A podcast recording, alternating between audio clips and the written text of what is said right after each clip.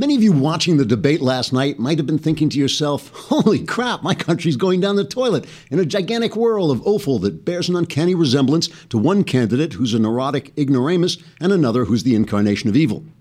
But let's look at it in a more positive light.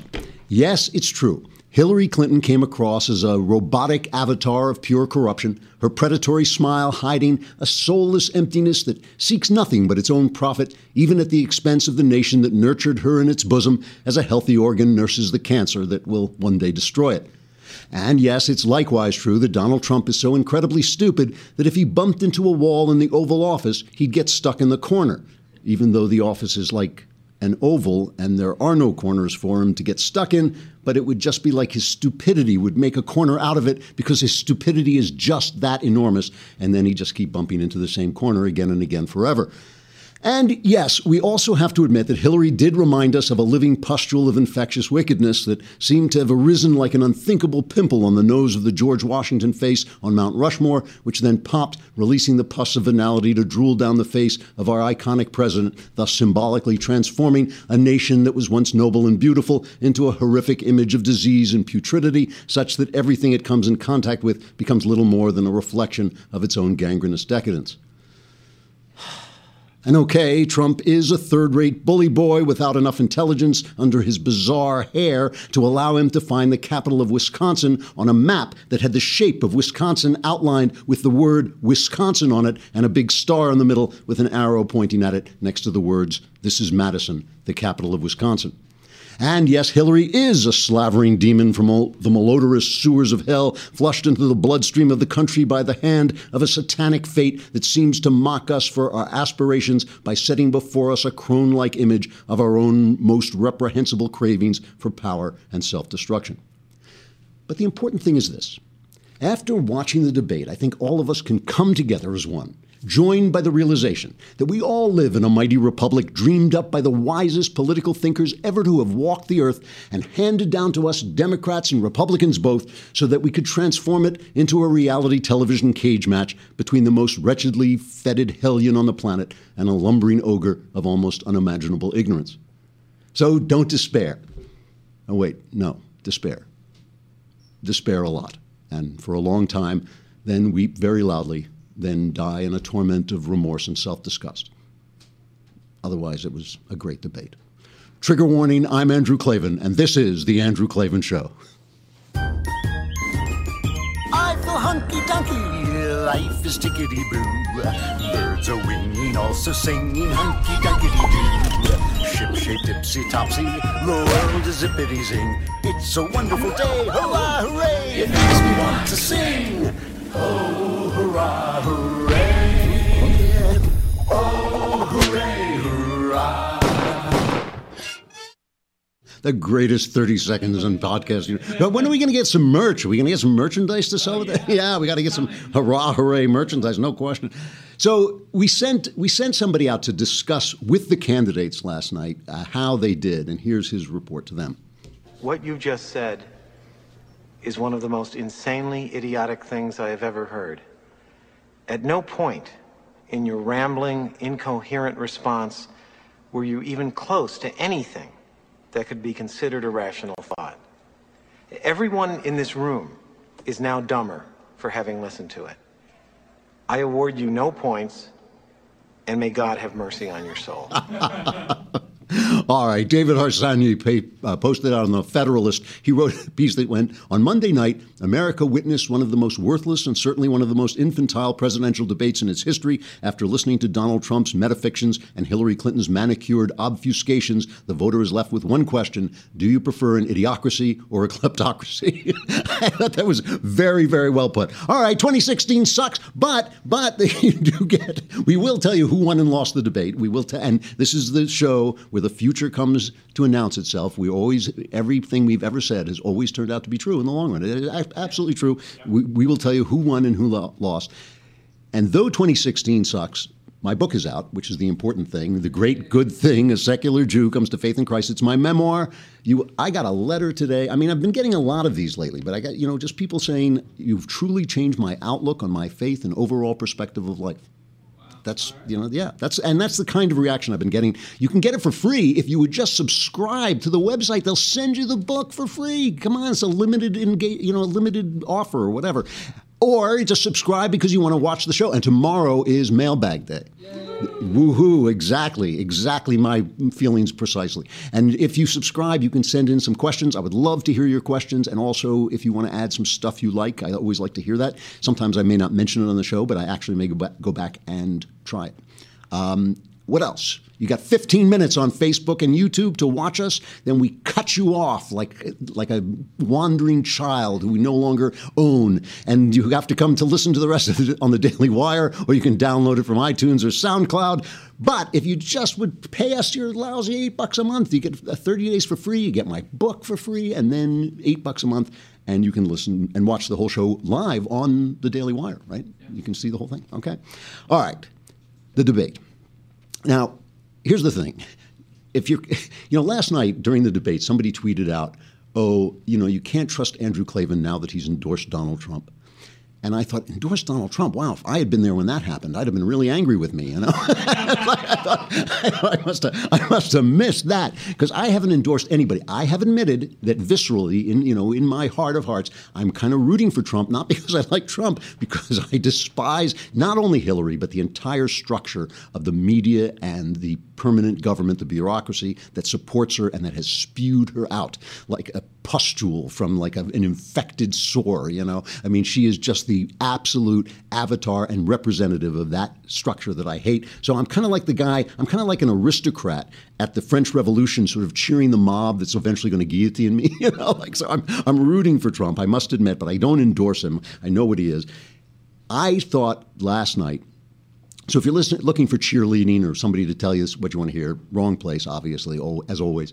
But what, what I thought happened last night, we all saw the same debate. For 30 minutes, 20, 30 minutes, Trump was killing her. I mean, he was killing her. For half an hour, it was kind of a tussle between the two of them. And then for half an hour, she destroyed him. She killed him right back. On points, then, it was a tie. But I don't think it's going to work out as a tie. And I'll tell you that when I get to the, to the end. I think that Trump was foiled – by three things. He could have become president last night. He really could have. But he was foiled by three things ignorance, ideology, and neurosis. One of those things he can fix. And if he can fix the, one of them, he can't fix it, but he can fix the effects of it. He can change the effects of it. If he can fix that one thing, he will kill her because he showed that he could win in the first 20 minutes of the debate. You know, he showed exactly what he had to do. He attacked he was on the attack, but he attacked without being grotesque and petty. He was attacking her on real stuff. She started out talking about, she was talking about uh, housing, I guess it was. It's, it's cut number four. Yeah. yeah. Donald was one of the people who rooted for the housing crisis.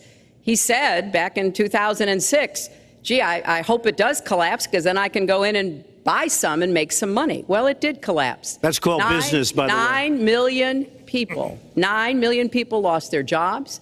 Five million people lost their homes, and $13 trillion in family wealth was wiped out. Okay. Now, this is the ignorance. Talked to, it was ignorance, ideology, and neurosis. Okay. This is where the ignorance comes in. If Trump knew anything, which he doesn't, he would have said, Yeah, you guys caused that. It was Democrat policies that caused the housing crisis. I know that doesn't get covered, but anybody with a little bit of reading could find it out. It's, it was written about in the New York Times. It was a former newspaper. You know, I mean, it's not like they're trying to report on anything, but it was written about there. It's been written about again and again. The, the policy of forcing banks to give loans to people who couldn't pay them back is what started the housing crisis. He could have nailed her on there, but he didn't. But but having said that, he did come back with a fairly good response. This is uh, number five.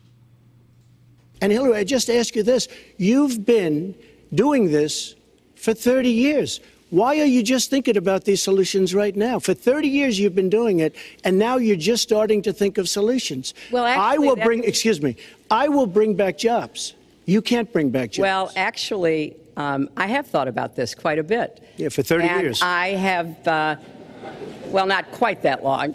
Uh, I think my husband did a pretty good job in the 1990s. I think a lot about what worked and how we can make it work again. Well, he approved million NAFTA. new jobs, He approved a balanced NAFTA, budget, which is the single worst trade deal ever approved in this country. Incomes went up for everybody. Manufacturing jobs went up also in the 1990s, if we're actually going to look at the facts. Well, when I was Secretary of State, we actually increased American exports globally 30 percent.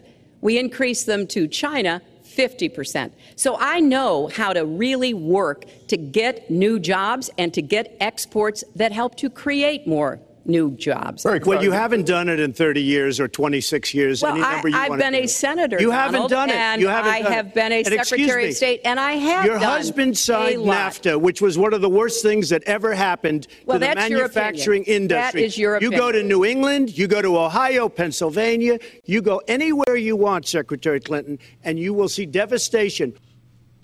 So that's that's really good. That was really good stuff. And not only that, you could see in her eyes that she was starting to crack. You could see that she was going to do that thing that Trump gets people to do, where they destroy themselves. I mean, she was right on the brink. She was right on the brink. And it, his his best moment was when she said when you know they started to accuse him both of them because Lester Holt Lester Holt the uh, moderator people have been complaining about him all day absolutely true he was totally unfair he asked he asked Trump the tough questions fair enough about you know birtherism and his tax releases he asked Hillary nothing nothing about the emails nothing about all these charges of corruption all the scandal none of it came up she, he interrupted Trump again and again again there was some justification for that because Trump was a little bit more out of control than she was she was just biding her time but Holt was unfair. But listen, that's that's the game. We all knew that was going to happen. We all knew that was going to be a problem. It's going to continue to be a problem. He's got to be able to play in that field. His best moment was when she said Holt and she went after him for not releasing his tax returns, and he said, "I'll release my tax returns." When you release your emails, I think this is number seven, maybe. Yeah. I will release my tax returns against my lawyer's wishes when she releases her 33,000 emails that have been deleted. As soon as she releases them, I will release. I will release my tax returns, and that's against my lawyers. They say don't do it. I will tell you this. No, in fact, watching shows, uh, reading the papers, almost every lawyer says you don't release your returns until the audit's complete. When the audit's complete, I'll do it. But I would go against them if she releases her So email. it's an Now that's what we came to see. That is what we came to see. And did, what, did he do no prep? Did he have nothing in his mind? We came to hear about the emails. We came to hear about how, you know, every time she attacked him on his business, he should have struck back. How did she get to be a multi, multi millionaire? How did that happen? Pay for play, the Libya disaster, Benghazi. We never heard the word Benghazi last night. Not one time did we hear it every single time. And I will I will get back to that in a minute. I will get back to why that happened because that's the neurosis part. But let's just talk about now the middle part of the debate, which I thought kind of went back and forth. Some people said that Hillary won the last hour. Some people said she won the the middle part. I didn't think so. I thought the middle part was back and forth. And interestingly, by the way, this is just offhanded. I, I went over the transcript today pretty closely, and Trump does, did a lot better in the transcript than he did on stage, which isn't going to count for anything because the, there's one person in America who's going to read the transcript. That's me. That was it. okay, but but here was the stuff that I thought went back and forth. Here was uh, Hillary. They asked him about race, all the race riots. There's all this stuff going on in the country, and Hillary went on to talk about the problems with race. This is cut ten, I think. Race remains a significant challenge in our country. Unfortunately, race still determines too much, often determines where people live, determines what kind of education in their public schools they can get, and yes, it determines how they're treated in the criminal justice system. We've just seen those two tragic examples in both Tulsa and Charlotte. And we've got to do several things at the same time. We have to restore trust between communities and the police. We have to work to make sure that our police are using the best training, the best techniques, that they're well prepared to use force only when necessary. Everyone should be respected by the law, and everyone should respect the law. Okay, there was a devastating response to this that he didn't make, and I will tell you about it in just a second. But first, we have to say goodbye to the folks on Facebook and YouTube. Come over to the Daily Wire, listen to the rest. It's interesting.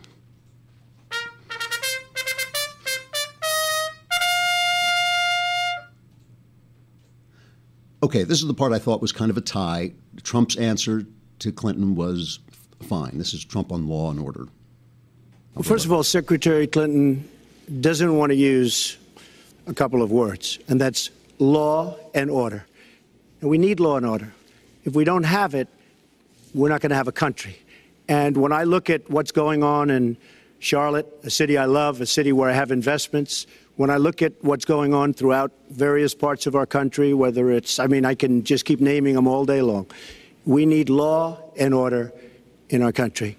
And I just got today uh, the, as you know, the endorsement of the Fraternal Order of Police. We just uh, just came in. Uh, we have endorsements from, I think, almost every police group. Very, I mean, a large percentage of them in the United States. Uh, we have a situation where we have uh, our inner cities, African Americans, Hispanics, are living in hell because it's so dangerous. You walk down the street, you get shot. Okay. Now, that, that's fine. That's a fine response. Law and order is kind of a buzzword, and he used it again and again. Pardon me. He used it again and again. But we talked about the, the, ignorance before, and one other thing I want to say about ignorance: there's some ignorant. We're all ignorant about something. We're all ignorant about a lot of stuff. For some of us, ignorance is a kind of wisdom because if you know you're ignorant, you listen to people, you read stuff, you you don't go, you don't talk when you ought to listen. But Trump is that other kind of ignorant, which is the worst kind of ignorant, is that he thinks he knows. You know, he thinks he's already got it. I've got this. I've got it covered. So he's really ignorant. I mean, that is a real kind of ignorance. The second thing is ideology. Why at this point, when she is talking about how bad things are, uh, you know, the problem with race, why at this point doesn't he say, all these cities that are having problems, Chicago, all these cities, you know, Baltimore, they're all Democrat cities. Not just Democrat cities, but they've always been Democrat cities. They've been Democrat cities so long that the one Republican sitting there is in a wheelchair going, I remember there used to be another Republican. You know, there's like, there's Democrat cities for like a century. Chicago, he talked about Chicago, but he doesn't do it. He didn't do it with the, um, you know, with the um, housing crisis either partly because he doesn't know, but it's partly because he's a Democrat. It's partly because he doesn't realize that there is an ideology. I mean, I thought Ted Cruz must have been sitting home last night and sobbing into his soup. You know, like, I mean, because Ted Cruz knows, you know, Ted Cruz is not an appealing guy. You know, he looks like Grandpa Munster and he talks, has that, that, you know, pious way of talking, but he is smart and he knows. And Trump not only doesn't know, he doesn't know what he believes. He doesn't have an ideology that says, oh, yeah, this goes wrong in these cities because you do A, B, and C, but if you do D, E, and F, it won't go wrong anymore. I mean, this is the funny thing is even when Trump was winning, you're talking about NAFTA, the stuff he's saying isn't true. You know, like, I mean, even though, like I said, I have this visceral desire to see him win, so I'm going, yay, but nothing you're saying is true. You know, it's like, it's like, you know, it's kind of, it's kind of this weird uh, dysfunction. Okay, so those are those are the two things, and he can't solve them. He can't solve his ignorance because he doesn't know he's ignorant. He thinks he knows, and he can't solve his ideology because that's his idea. You know, he's basically you know he's he's basically like a big warm-hearted gangster. You know, people talk about. They say, "Well, I went to Trump and I was in trouble, and he sent me a plane, and he sent a plane into a disaster area, and he put together." You know, he did. He talked for a while about that mall in Washington. It was an eyesore, and he turned it into a very beautiful uh, mall. He did the same thing with the ice skating rink. He's like a he's like a warm-hearted mobster. Yeah, go ahead, fix the ice skating rink. I can do it. I say, you know, like, believe me, the workers will turn out for me. You know, that's who he is. You know, it's like Don Don Corleone. You know, he would if you had come to me for earlier, he would be suffering this very day. You know, this is he is, you know. So, but but eh, so he doesn't he can't fix the ideology, he can't fix the ignorance. But this is what he can fix: is the neurosis. Hillary Clinton did prep, which he doesn't seem to have done at all. She did prep with psychologists, and they came over and they watched the tapes, just like a good football coach would watch the tapes, and they saw what he does. He has this one glitch that he does it over and over and over again, and he says himself that he can't stop. He says it himself. He says, When I'm attacked, I have to defend myself. I have to. I have no choice. Those are the words that he uses. She knows it. She did it, okay? When she would go after him on his business, you know, anything like he, she talked about this lawsuit They talk about the, this lawsuit very, very early on in his life, which he really was not that responsible for. But go ahead. Donald started his career back in 1973 being sued by the Justice Department for racial discrimination because he would not rent apartments in one of his developments to African Americans, and he made sure that the people who worked for him understood that was the policy. He actually was sued twice by the Justice Department. So he has a long record of engaging in racist behavior. Hmm. Okay. So when you're attacked like this in a debate, it's the, the answer is very simple. You leap over the attack and you attack back. And, and, and Clinton is a setup. Is a setup. You know, I, w- I was sued. You know, he says I, he, could have said I was a young man in my father's business. My father was in control. Yes, we got sued. It all worked out. But what about you? What about the stuff you did? What about when you fired all those travel workers? What about when you you know you invested ten bucks in cattle futures and a week later had hundred thousand dollars? You know, what about that? He you know that's partly ignorance. He partly does no prep, but he just can't help it. Listen to his response. This is his response to the lawsuit. Now, as far as the lawsuit, yes, when I was very young, I went into my father's company, had a real estate company in Brooklyn and Queens, and we, along with many, many other companies throughout the country, as a federal lawsuit, were sued. We settled the suit with zero, with no admission of guilt. It was very easy to do, but they sued many people. I notice you bring that up a lot, and uh, you know I also notice the very nasty commercials that you do on me in so many different ways, which I don't do on you. Maybe I'm trying to save the money, but frankly, I look I look at that and I say, isn't that amazing? Because I settled that lawsuit with no admission of guilt, but that was a lawsuit brought against many real estate firms, and it's just one of those things. I mean, you know, who cares? Who cares? You know, you blow it off. He did it in the first in the first part of the debate. He was just one sentence and then go back on the attack. You could see her eyes. I'm watching her. I was watching her in that first 20 minutes. She was just about to crack. She was just about to start saying, babbling crazy stuff. You know, I could see it coming. I was waiting for it. By the end of it, when he was talking like that, she just looked like the cat that ate the canary. I mean, she just looked like, I have got this now. My training kicked back in. All the prep I did came in handy. You know, she wasn't coughing. She looked fine. She looked healthy. She killed him. So, the way I scored it, like a, a, ref at the side of a ring, I scored it the first round for Trump. Second round was a tie, no decision. The third round for Hillary in a big way. Now, why, having said that on points, is finding a tie on points, why did I think Clinton won? And I think it had to do with the woman thing. Basically, she stood up to a great big bully. And he is a great big bully, but if he bullies on issues, if he bullies on substance, he can get away with it. If he bullies on petty stuff like how people look, you know, and how they act and funny traits they have and whether they make enough money, if he bullies on that stuff, then he's just a punk, you know. And I, he was a punk like that all through the Republican primaries, and people bought it which says something very bad about the Republican Party, but they bought it, okay? But he doesn't have to do that. If he can bully her on Benghazi, if she talks about Vladimir hacking, you know, how he wanted Vladimir Putin to hack emails, all he has to say is, hey, you gave Vladimir Putin your emails. Were on your stupid phone. When she talks about the housing cri- crisis, he talks about Democrat policies. He can bully her on that stuff and get away with it.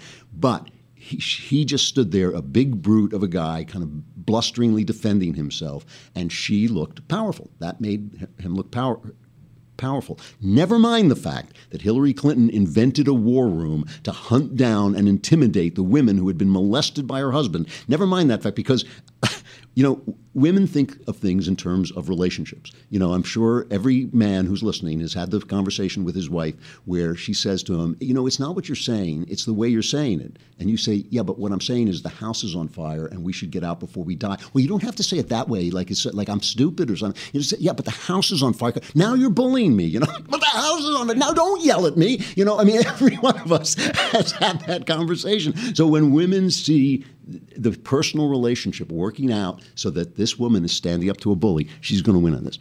He, she is going to get some points in the polls on this. I'm pretty sure of it. Trump has been on a roll. It may not stop his roll because what he's doing is working outside of the debates. Got another debate early October. He has a chance to come back. How does he come back? He can't fix the ignorance. He can't fix the ideology. He can't fix the neurosis, but he can fix the effects of the, the, neurosis. So this is one of the things about neurosis. We all have little glitches in our personality, but you can stop doing the things that come out of them. So if you are an addictive personality, don't smoke cigarettes, don't drink coffee, don't drink alcohol if that's the kind of problem you have. If you if you constantly go out with people who are hurting you in a certain way, learn to recognize those people. You may not be fixing your relationship with your father or your mother that's causing it, but you can stop having that effect. Steve Bannon should develop a sign, a secret sign with Trump to tell him when he is defending himself. Put his finger in his ear, tug on his nose, you know, put his finger up his nose. I don't care what he does, but Trump should be able to look around and see one of his coaches saying to him, You're doing it, go back on the attack. Attack her. Forget what you're saying about yourself. Stop defending yourself. He keeps saying it. He keeps saying, I have to do it. I have no choice. He has a choice. He's got to stop doing it. He's got to stop. And if he stops, he can win. we saw in the first 20 minutes, in the first, I thought it was a little longer, maybe close to 30 minutes. Yeah, I, we saw that he could win. And and uh, he blew it. He blew it. And I think it's going to cost him a couple of points in the polls. I don't think it's disastrous. Remember, um, Reagan lost the first debate. Uh, Romney destroyed Obama in the first debate. Obama lost the first debate. Uh, I, I, think he can come back from it, but we'll, we will see. I will say, I will say that I went. We all went out to a bar last night and watched uh, the debate with, uh, you know, as as friends. And uh, I walked out of there. I was truly. This was next to the the moment when Ted Cruz left the race. This was one of the more depressing moments because I think Harsanyi and the Federalist was right. I just think they're both awful. They're both just awful, awful people. All right, stuff I like. I've been looking at uh, network shows because I feel like it's the network premiere season, and most of us who care about like really good TV are watching cable. And I just wanted to see if anything was on, so I watched The Exorcist. Uh, this is this new show, obviously based on the book that was based based on the movie that was based on the book. I, I saw the original Exorcist, and it, it is when people talk about movies. I, to me, this was the big movie of its time, and it was so filthy. It was so filled with, uh, you know, nudity and uh, um, blasphemy and just disgusting stuff. And yet, it was the big movie. You could never make a movie like this today and make it the big movie. When I went I have a long story that I won't tell about this because I actually went with an exorcist. I went. I was working in a radio station. I was a newsman, and we interviewed an exorcist, and then we all went off to the radio station. But I'll leave some of this out. Just the, what really happened was I was sitting next to one of the DJs at the station. I didn't like the movie. I'm not a big horror fan. I like ghost stories. I'm not a big. Uh, I don't like you know watching a little girl get eaten within by a demon for two hours is not my idea of entertainment. You know, so I was kind of laughing it off. And uh, you know, I'm not Catholic, so it didn't resonate with me at all. Toward the end, at the big climax, I look over and the DJ is doubled over in his seat. And I thought he was laughing. I thought he just thought the whole thing was a joke. So I leaned over and I said, It's pretty funny, isn't it? And he grabbed me by my shirt front. And he said, I'm hyperventilating. it, was, it scared him so much. I picked him up, you know, put his arm over my shoulder, carried him up the aisle, and it was this enormous theater in San Francisco. And we came out through these double doors, and so help me, it was like the battle scene in Gone with the Wind. I mean, people were lying on the floor everywhere. Women were weeping. Men had their hands, you know, their face buried in their hands. This little, this little uh, theater manager was walking around with smelling salts, breaking them under people's noses. You know, pop, you know, oh my goodness, you know, they would bring them back. I mean, people were absolutely devastated. I have never seen anything like it at any kind of like non-actual horrific event. It was just a movie, but people were destroyed. So I thought I'd turn this on. I love scary stories. You know, it didn't do very well in the ratings. For some reason, the networks have a really hard time really scaring you. Here's a, uh, a promo for the show with Geena Davis. Sometimes God gives you a job to do. And when that happens, you have to drop everything and just start walking. Hey, Casey, how's your sister doing? She just got her cast off last week. She's a lot of fun. Father, that was a lovely service. You want to talk sometime? My door is always open. God, is everyone in this family allergic to light? What do you want? Just call mom crying, so that wasn't weird. You're so mean to her. She only climbs up on her cross when she wants some attention. My daughter, Catherine. She's back from college. She's different. Cat? The way she talks, the way she looks at me. It's not depression. I know depression. There are things going on in the house. In my house, there are voices inside the walls.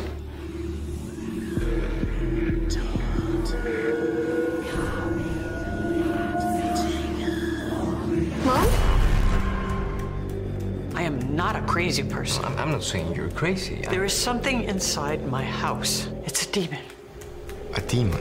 and it's trying to take my daughter.